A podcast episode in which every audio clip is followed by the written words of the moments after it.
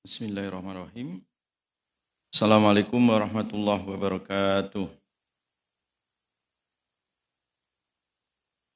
Alhamdulillah.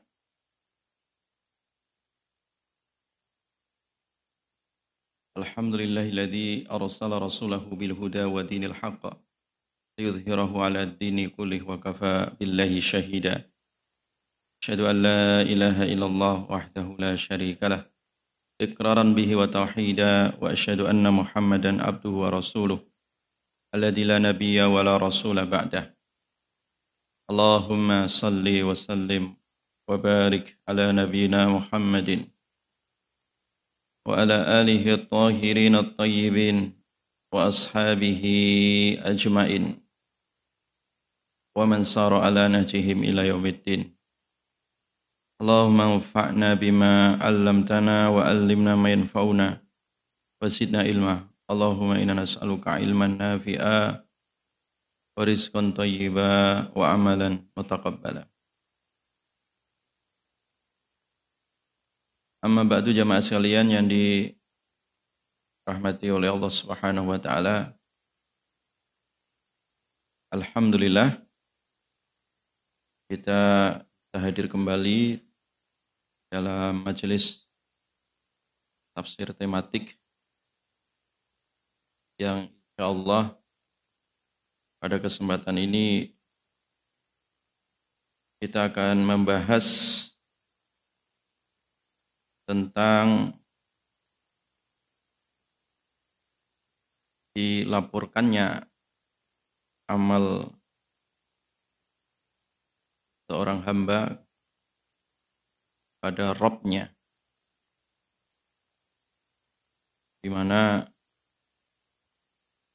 setiap apa yang kita kerjakan, apa yang kita ucapkan, itu tercatat dan terlaporkan. Hal itu sebagaimana disebutkan dalam surat Fatir ya. Surat Fatir ayat 10. Allah Subhanahu wa taala berfirman, "A'udzu billahi minasyaitonir rajim. Man kana yuridul izzata falillahil izzatu jami'a." Siapa yang menghendaki al-izzah menghendaki suatu keagungan ya. kemenangan kejayaan. Maka falillahil izzatu jami'a. Maka kejayaan, keagungan itu seluruhnya hanya milik Allah. Ilaihi yas'adul kalimut thayyib. Hanya kepada Allah yas'adu. Yas'adu itu naik Al-kalimu at-tayyib. Ucapan-ucapan yang baik atau kalimat thayyibah. Kalimat-kalimat yang terpuji itu dinaikkan ya, dilaporkan. Dituliskan. Demikian juga wal amalus salihu yarfa'uh. Demikian juga amal saleh itu juga dilaporkan atau diangkat, dibentangkan, ditunjukkan kepada Allah Subhanahu wa taala. Jadi di dalam ayat ini itu Allah Subhanahu wa taala hanya menerima amalan-amalan yang itu dari sisi ucapan yang diterima adalah al-kalimu atau yib. Ucapan-ucapan yang toyib, yang terpuji. Kalimah toyibah, ucapan kalimat tauhid ya, tasbih, takbir, tahlil ya, zikir. Nah itu yang diterima oleh Allah Subhanahu wa taala. Demikian juga wal amalu saleh dan amal-amal saleh. Perbuatan-perbuatan yang terpuji. Yang itu tercakup dalam istilah amal saleh. Hanya ini yang diterima oleh Allah Subhanahu wa taala dan itu yang naik ke langit ya. Dan itu yang diterima dan tidak ditolak. Nah, berarti ada catatan-catatan amal manusia yang itu tertolak. Iya. Dan itu banyak sekali. Allah menolak amalan orang-orang yang ria, amer, sum'ah, ujub, suka mengungkit-ungkit, dan seterusnya ya. Amalan-amalan seperti itu juga tertolak. Amalan-amalan yang di mana Allah disekutukan dengan yang lainnya. Dan itu tertolak dan tidak diterima. Ya. in asyrakta la yahbatanna amaluk wa la takunanna minal khasirin. Jadi kalau kalian menyekutukan Allah dalam masalah amal ini, ya, masalah ibadah, maka itu batal semua alias tertolak.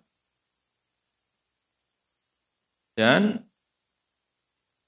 ketika amalan itu tertolak, berarti kalian termasuk orang-orang yang minal khasirin. Orang-orang yang bangkrut. ya Orang-orang yang rugi.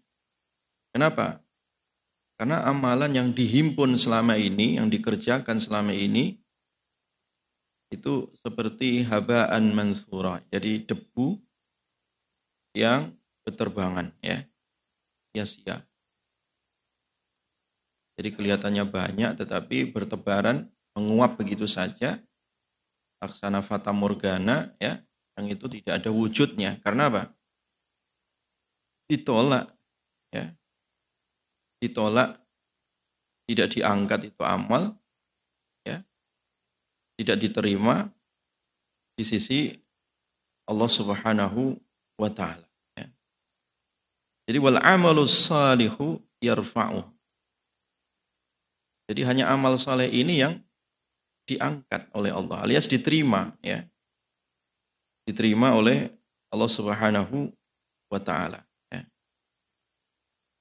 Nah, ketika amalan yang saleh tadi dan ucapan yang toyib tadi itu diterima, inilah yang kemudian seseorang mendapatkan izzah ya.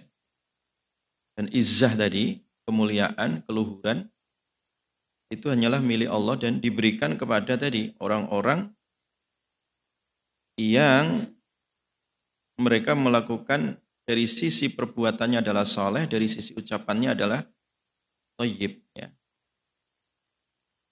Dan itu dicatat ya dan diangkat. Toyib.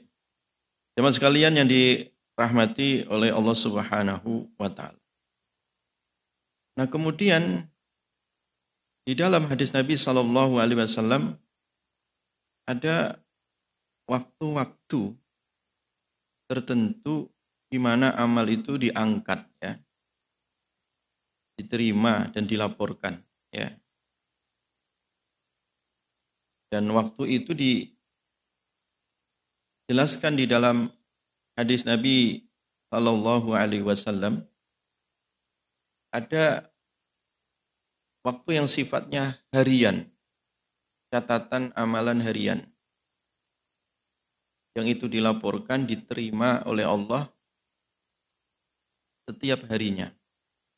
Ya.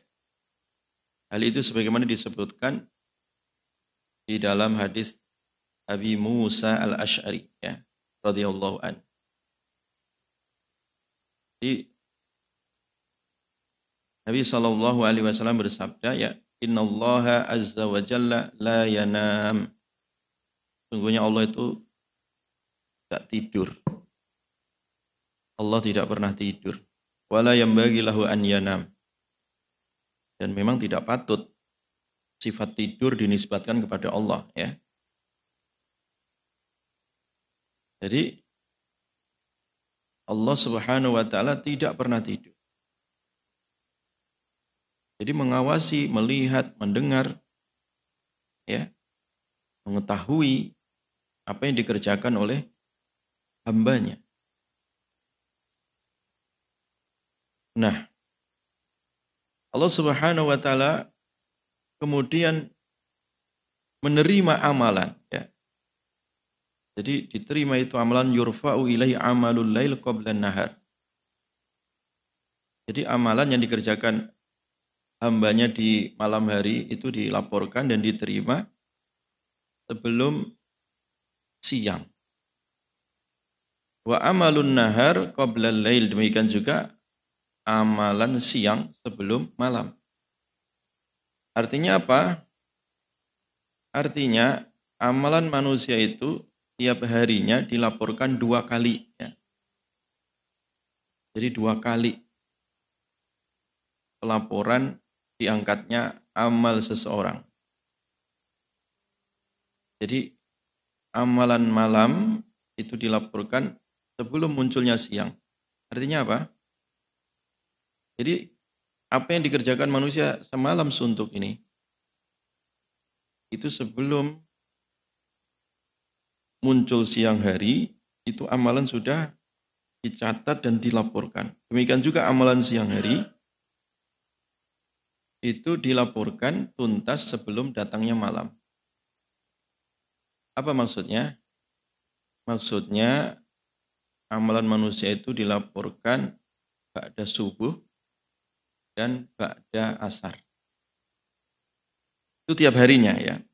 Jadi amalan manusia rafu al-yaumi ya, pelaporan amal tiap harinya itu dilaporkan dua kali.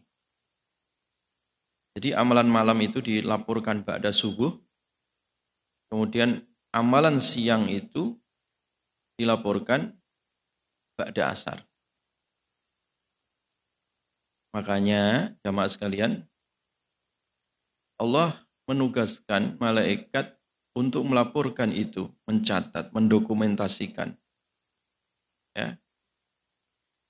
Malaikat yang bertugas malam hari itu yang mencatat semua amal dan melaporkannya. Apa yang dikerjakan manusia di malam hari. Dan malaikat yang tugas di siang hari itu juga sama mencatat, melaporkan amalan manusia yang dilakukan di siang hari. Nah, dua kelompok malaikat tadi, malaikat malam dan malaikat siang, itu bertemunya di waktu subuh. ya Bertemunya di waktu apa? Subuh. ya Jadi sebelum matahari terbit itu, ya, mereka bertemu. Nah ketika bertemu, ada kata-kata doa ada dua doa yang diucapkan oleh malaikat ini. Doanya apa? Allahumma a'ti munfikon falafa. Allahumma a'ti mumsikan talafa. Ya. ya Allah, berkahi ya orang yang ahli infak ya, ahli sedekah, ahli amal soleh, ganti dari amalnya berkahi. Jadi makanya orang yang beramal soleh, orang yang ahli infak, itu nggak pernah rugi. Kenapa? Tiap paginya dia mendapatkan doa dari malaikat tiap hari. Dan sebaliknya orang-orang yang kikir, pelit, ya, itu juga mendapati doa keburukan dari malaikat wa'ati mumsikan talafa. Dan bangkrutkanlah, musnahkanlah, sirnakanlah orang-orang yang mumsik ya, orang-orang yang pelit. Tidak pernah beramal soleh, tidak pernah sedekah. Jadi doa kebaikan dan keburukan tadi itu beriringan ya. Dan itu dilakukan setiap harinya oleh malaikat siang dan oleh malaikat malam. Tayyip. Ini jamaah sekalian, itulah yang disebut dengan kata yarfa'u atau yas'adu tadi ya. Jadi naik dan diangkat. Itu amalan-amalan apa? Manusia ya. Diangkat ya.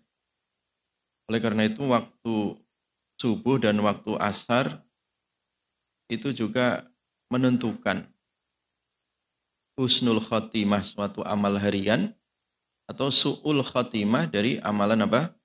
Harian. Makanya makruh tidur ba'da subuh dan tidur ba'da asar itu makruh. Ya, lagi pas dilaporkan lagi tidur. Ya. Beda kalau orang lagi dilaporkan amalannya dia sedang ibadah, ya, dia sedang zikir, sedang bertasbih, atau dia sedang sibuk dengan amalan soleh. Ya.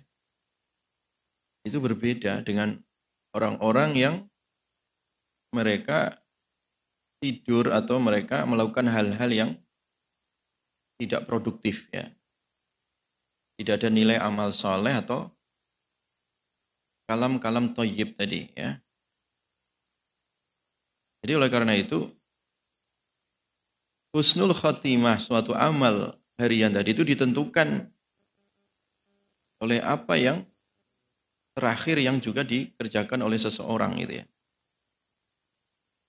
Jadi oleh karena itu di situ diperintahkan untuk memperbanyak amal. Makanya kalau ada subuh Nabi menganjurkan orang jamaah kemudian duduk sampai matahari terbit ya diisi dengan kegiatan ibadah, zikir dan seterusnya.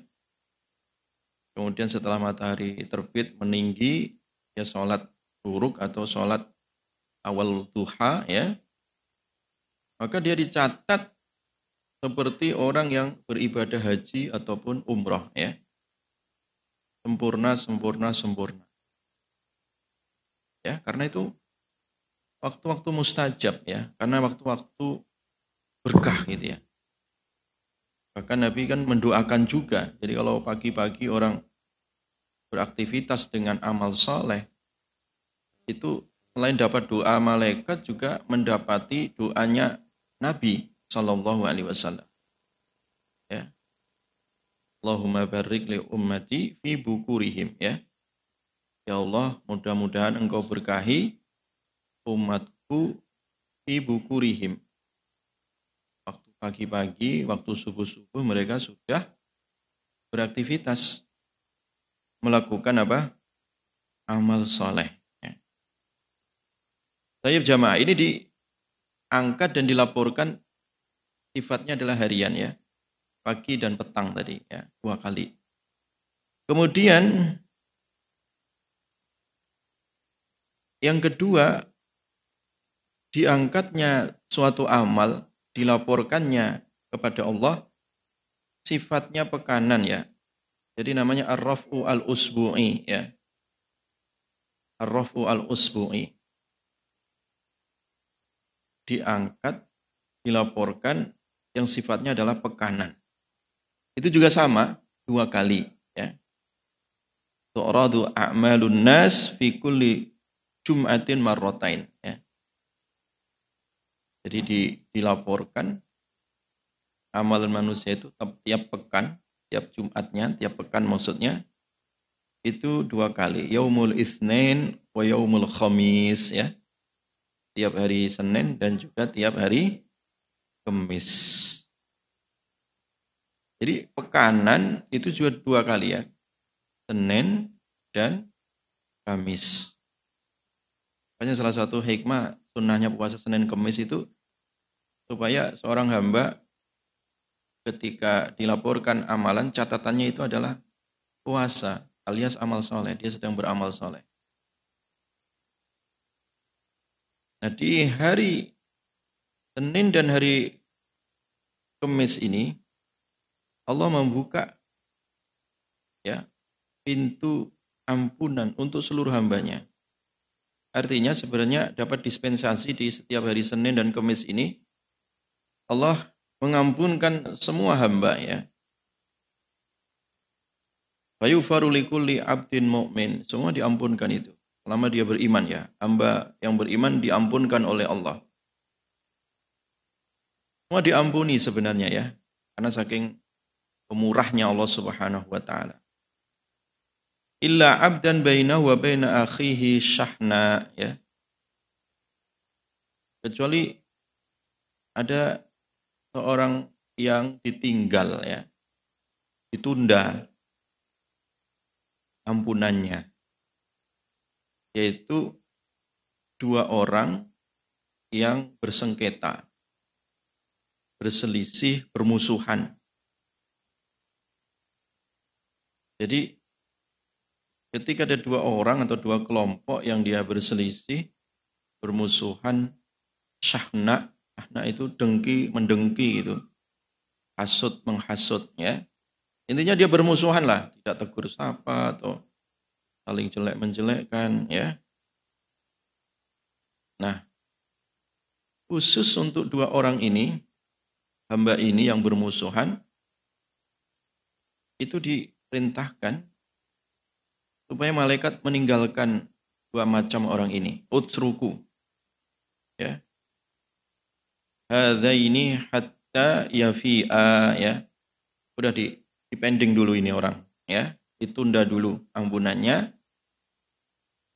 sampai keduanya baikan ya keduanya saling memaafkan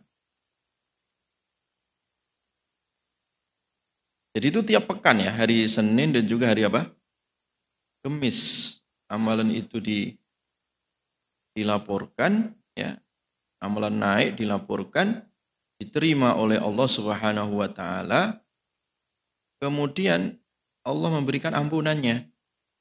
Itu diampunkan semuanya. Itu saking pengampunnya Allah ya. Pemurahnya Allah pada hamba-hambanya yang beriman. Nah, tapi ada dua orang tadi yang ditunda ampunannya gara-gara dia bermusuhan. Oleh karena itu, jamaah sekalian, hendaklah kita memiliki sifat pemaaf ya. Memaafkan kepada siapa saja.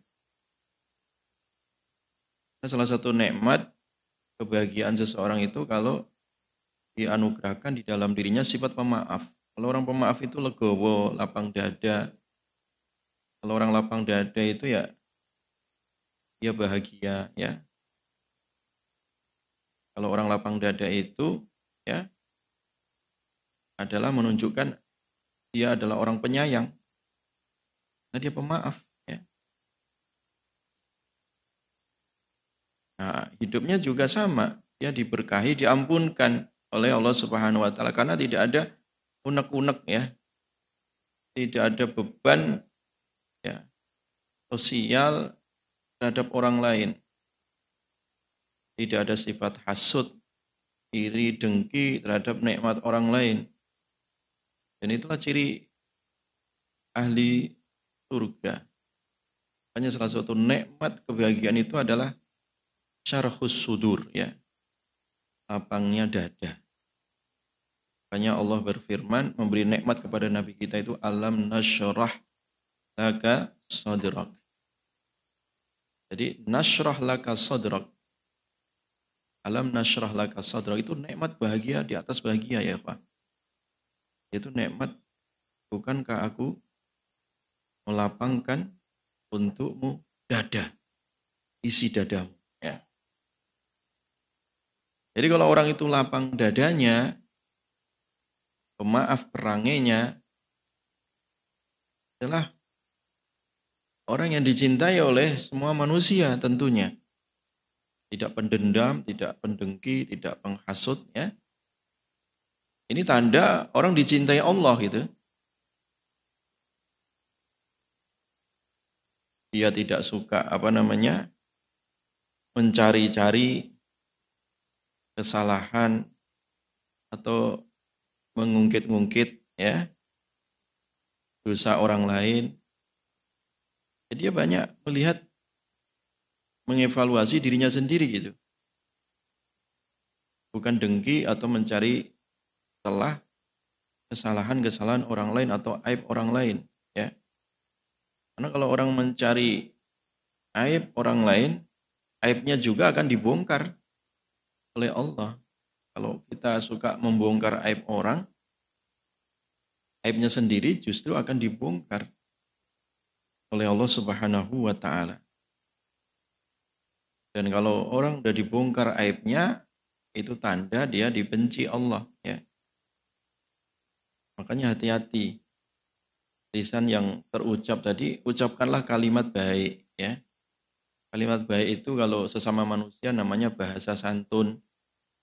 Kalau kalimat baik secara vertikal kepada Allah itu namanya tasbih, tahlil, takbir.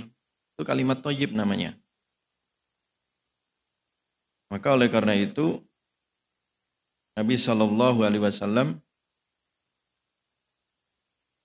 mengingatkan supaya dijaga lisannya supaya tidak menyakiti orang lain dan tidak mencari-cari aib orang lain. Wala tattabi'u auratahum jangan kalian cari-cari aibnya mereka orang lain. Fa innahu man yattabi'u asrata akhihil muslim yattabi'ullahu auratahu nah, kalau orang itu suka nyari-nyari kesalahan saudaranya muslim itu Allah akan mencari kesalahannya akhirnya dibongkar auratnya kalau aibnya dibongkar oleh Allah mau dia sembunyi di lubang biawak pun dia akan terbongkar. Ya. Jadi oleh karena itu kalau orang menutup hasutnya sehingga tidak menghasuti orang lain, kalau orang menutup dirinya, mengevaluasi dirinya, ya, muhasabah dirinya sehingga tidak muhasabah orang lain, maka dia dijaga oleh Allah Subhanahu wa taala man satara aurata akhihil muslim satarallahu auratahu yaumal qiyamah. Kalau seseorang itu ya siapa saja yang menutup aib saudaranya muslim maka Allah akan tutup aibnya besok pada hari kiamat. Ya, makanya tadi orang-orang yang hasut, yang suka mencari-cari aib orang atau dendam atau hasut itu ditunda dulu dia. Aibnya kelihatan semua gitu. Bahkan ampunan Allah ditunda dulu. Berbeda kalau orang itu dia pemaaf ya, legowo lapang dada. Nah itu otomatis aibnya ditutup. Walaupun banyak catatan amal keburukannya ditutup-tutupin oleh Allah. Ya. Padahal Allah tahu si fulan ini banyak sekali dosanya, kesalahannya hari itu atau pekan itu. Tapi tetap aja diampunkan oleh Allah karena dia suka mengampuni atau si hamba ini suka memaafkan dari saudara-saudaranya muslim ya jelas ya jamaah sekalian yang dirahmati oleh Allah Subhanahu wa taala makanya kita tadi tidak boleh syahna ya tidak boleh uh, hasud tidak boleh iri ya tidak boleh dengki ya karena kedengkian balas dendam cari-cari aib itu menyebabkan seseorang ditunda ampunannya. Ya. Atau jangan juga kita suka nyinyir ataupun suka mencari aib orang ya. Maka aib itu akan kembali pada dirinya sendiri, ya. An ayyara akhahu bidzambin lam yamut hatta ya'malu hatta ya'malahu ya. Tidaklah seseorang itu nyinyir terhadap saudaranya karena saudaranya lagi ketimpa kesalahan ya. Saudaranya yang sedang diuji dengan dosa ya. Dan dia me, me, merendahkannya gitu ya. Merasa dirinya lebih baik daripada dia, Malah justru dosa itu ya. Dosa itu nanti akan nular gitu. Sebelum dia mati. Maka oleh karena itu kalau kita melihat saudara kita muslim sedang diuji dengan dosa, kita tidak boleh kemudian merendahkannya gitu. Kita hanya boleh menasehatin. Gitu. Dinasehatin, bukan direndahkan. Jadi oleh karena itu, ketika seseorang merendahkan, justru dia akan rendah dirinya sendiri. Ya. Bukan berarti kita ridho dengan dosanya, tidak. Tetap dosa harus diluruskan. Man ra'a minkum mungkaran biyadihi. Ya. Fa illam yastati fa bilisani fa illam yastati fa biqalbi. Harus tetap dirubah. Tapi dengan cara yang baik, bukan dengan cara eh, menjelek-jelekkan secara individu. Ya. Karena itu akan menular.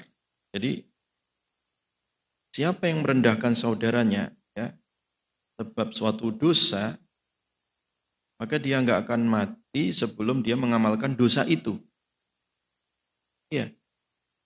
Makanya kita hanya cukup menasihatinya saja tanpa harus menyerang individu ya, tanpa harus menjelek-jelekkan bentuk fisiknya ya, tanpa harus mengecek apa yang ada pada dirinya tidak. Justru kita harus mendoakan. Kita harus mendoakan dan menjelaskan bahwa perbuatan itu tidak tidak baik. Itu jamaah sekalian yang dirahmati oleh Allah Subhanahu wa taala. Jadi orang-orang yang terjadi sengketa ya, perselisihan, permusuhan dan balas dendam tadi itu catatan amalannya tertunda ya. Dan ampunan Allah ditunda sampai dua belah pihak ya itu saling memaafkan. Dua belah pihak itu saling memaafkan ya. Supaya kembali supaya islah ya. Innamal mu'minuna ikhwatun fa aslihu baina akhwaikum wattaqullah ya.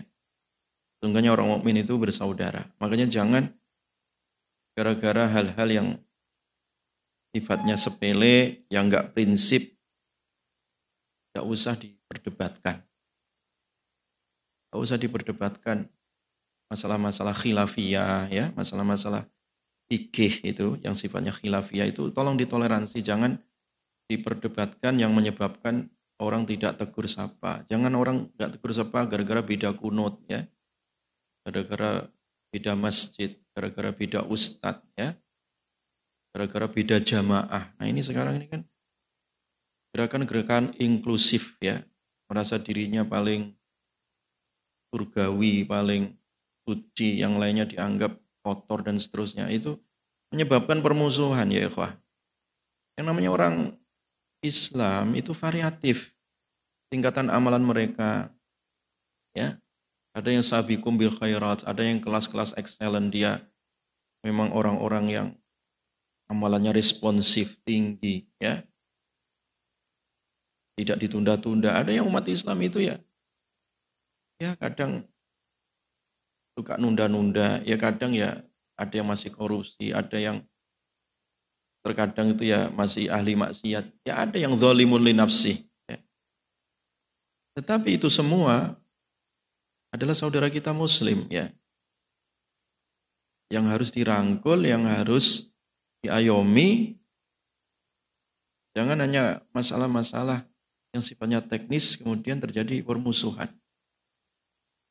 Jamaah pernah itu ada bertanya, waktu dulu ada kasus muncul di media sosial, lagi rame perdebatan antara apakah matahari yang mengelilingi bumi atau bumi yang mengelilingi apa?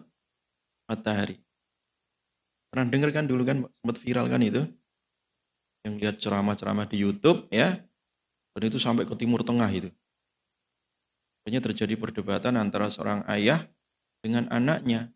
Anaknya yang baru ngaji, ayahnya sudah punya prinsip ilmu yang lama. Debat. Akhirnya tidak tegur sapa selama tiga bulan, bayangin. Hanya gara-gara debat apakah matahari mengelilingi apa? Bumi atau bumi mengelilingi apa? Matahari. Mana yang benar Pak? Ya nggak usah diperdebatkan, kita belum pernah ke matahari kok. Nggak, nggak penting hal-hal yang kayak gitu itu nggak penting itu loh. Sampai debat dengan orang tuanya. Iya kan? Nah, ketika Imam Syafi'i ditanya, apakah boleh seorang anak debat orang tuanya? Imam Syafi'i menjawab, jangankan debat orang tua, hatta na'laihima. Kamu debat sandalnya saja nggak boleh kok, apalagi debat apa? Orangnya gitu. Nah ini orangnya didebat gara-gara apa tadi? Matahari ngelilingi bumi atau bumi mengelilingi apa? Matahari kan pelajaran fisika dulu kita di SD SMP itu ya. Kemudian viral di YouTube, di internet itu ada seorang ustadz yang membahas masalah itu. Akhirnya dia terpengaruh debat orang tuanya. Karena debat mendebat akhirnya apa? Tidak tegur apa. Ini ini hal-hal yang kayak gini ini kelihatannya sepele tetapi itu jadi syahna tadi ya. Jadi renggang hubungan anak dengan orang tua. Makanya tolong ditoleransi ya. Tolong ditoleransi, jangan sampai kemudian masing-masing jamaah atau masing-masing individu muslim itu inklusif itu ya, merasa gimana gitu ya. Ya. Melihat perbedaan itu antara saudaranya. Janganlah. Perbedaan itu biasa ya. Ya kita memang faktornya juga berbeda. Makanya syariat itu diberikan banyak solusi dan alternatif. Tujuannya apa? Carilah titik kesamaan ya dari perbedaan itu supaya tetap terjalin ukhuwah ya. Persatuan ya. Karena kalau umat Islam itu bersatu ya tidak mudah diacak-acak. Problem kita ini kan pecah-pecahnya umat Islam. Ketika umat Islam itu gaduh, pecah-pecah, ekonominya rusak, pendidikannya jadi rusak, politiknya juga rusak, semuanya. Ya. Jadi hilangkan syahna tadi. Tayyib jamaah sekalian dirahmati oleh Allah. Jadi laporan yang sifatnya apa tadi? Pekanan.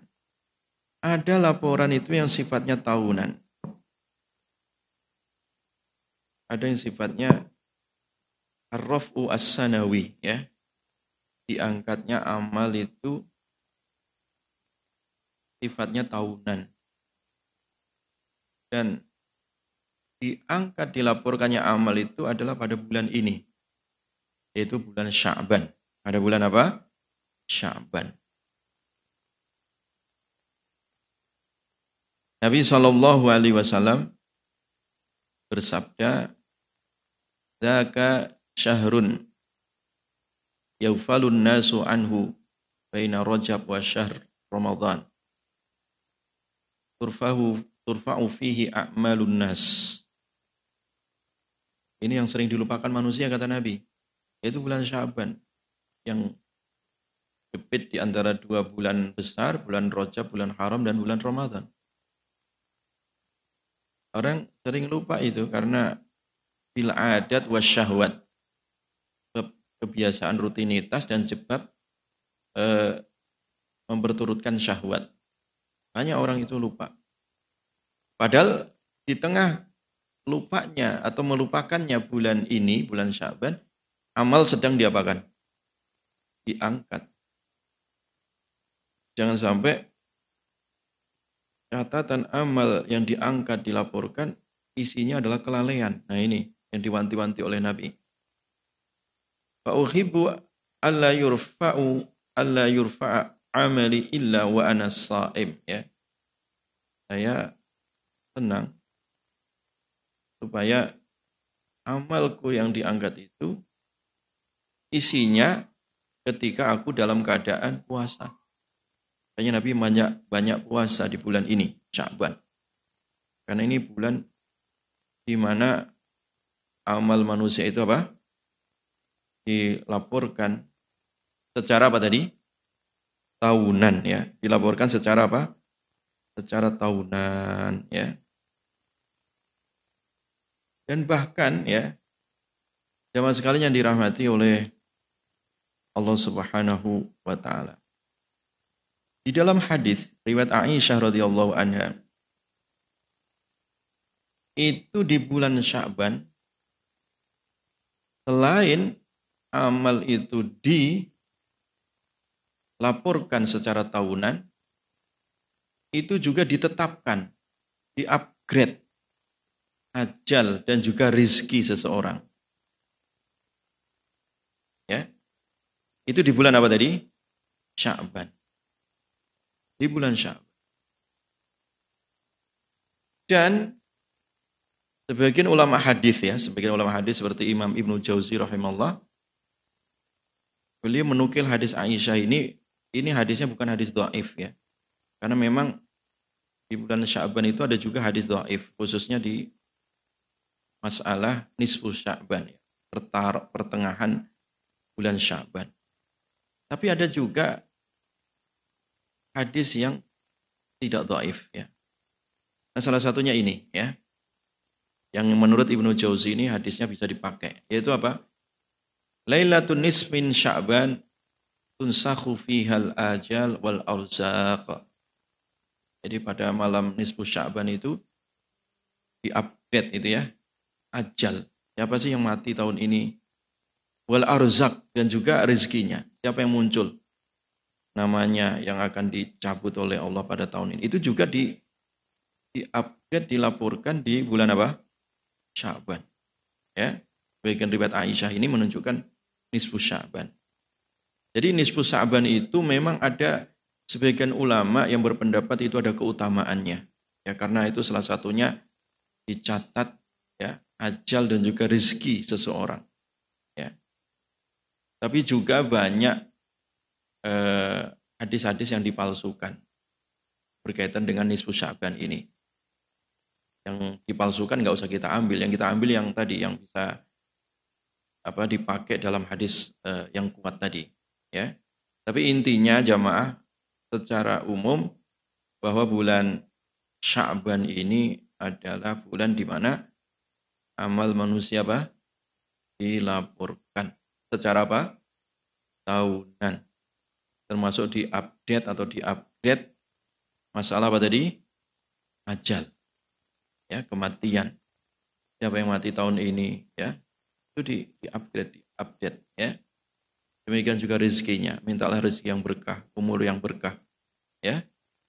Supaya buku amal kita, catatan harian, pekanan dan tahunan itu penuh dengan kebaikan, penuh dengan eh, amal soleh dan penuh kalim toyib tadi ya supaya kita tercatat sebagai hambanya Allah yang diberkahi dan diridhoi serta diampun. Amin amin ya rabbal alamin wallahu a'lam bissawab. Subhanakallahumma bihamdika asyhadu an la ilaha anta astaghfiruka wa atubu ilaik. Subhanaka rabbika rabbil izzati amma yasifun. Assalamun ala mursalin. Walhamdulillahi rabbil alamin. Assalamualaikum warahmatullahi wabarakatuh.